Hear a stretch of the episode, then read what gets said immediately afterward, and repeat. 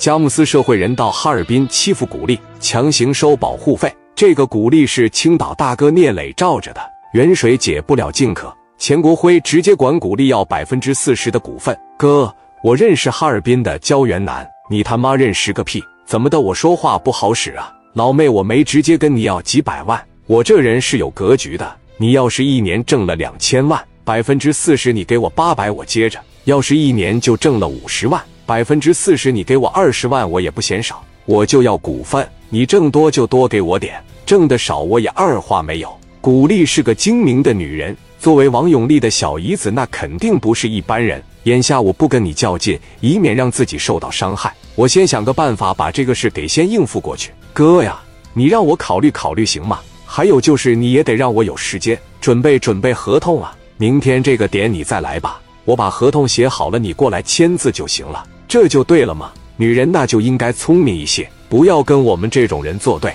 别因为钱给自己搭上，犯不上。我知道了，哥，那你们先回去吧。明天你要么过来拿钱，要么过来拿合同，行吗？哈哈哈。好的，好的。有这么个情况，我得和你说一下。我明天过来，你要是给我整一些弯弯绕的情况下，那哥可就不是今天的态度了。听明白了吧？明白了，哥，你先回去吧。行，你好好考虑吧。我明天还这个时间过来。说完，带着手下兄弟就走了。看着远去的这群人，古力让服务生关了大门，挂上歇业的牌子，拿起电话又一次次的给焦元南打过去。焦元南还是没接，拿起电话当时就拨给聂磊。聂磊接起电话：“磊哥，有个事我跟你说一下子，你方便吗？”“方便，你说吧，老妹。”“磊哥，你给我找的这个照场子的人靠不靠谱啊？”“靠谱啊，那是我最好的兄弟李正光给我介绍的呀，那能不靠谱吗？”“哥呀，靠谱啥呀？”今天我让人给欺负了，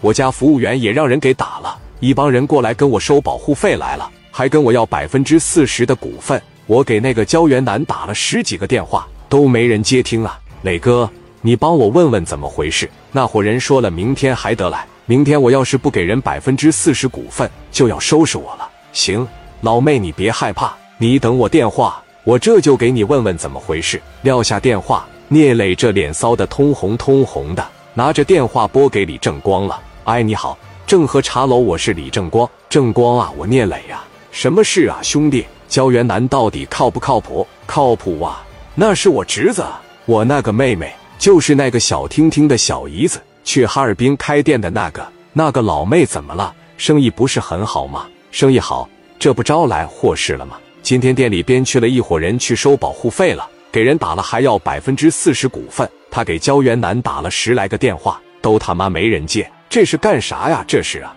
我那老妹让人熊了，人也让人打了，还有这事，是不是电话号记错了啊？那号还能错吗？他俩之前联系过，还一起吃了饭呢。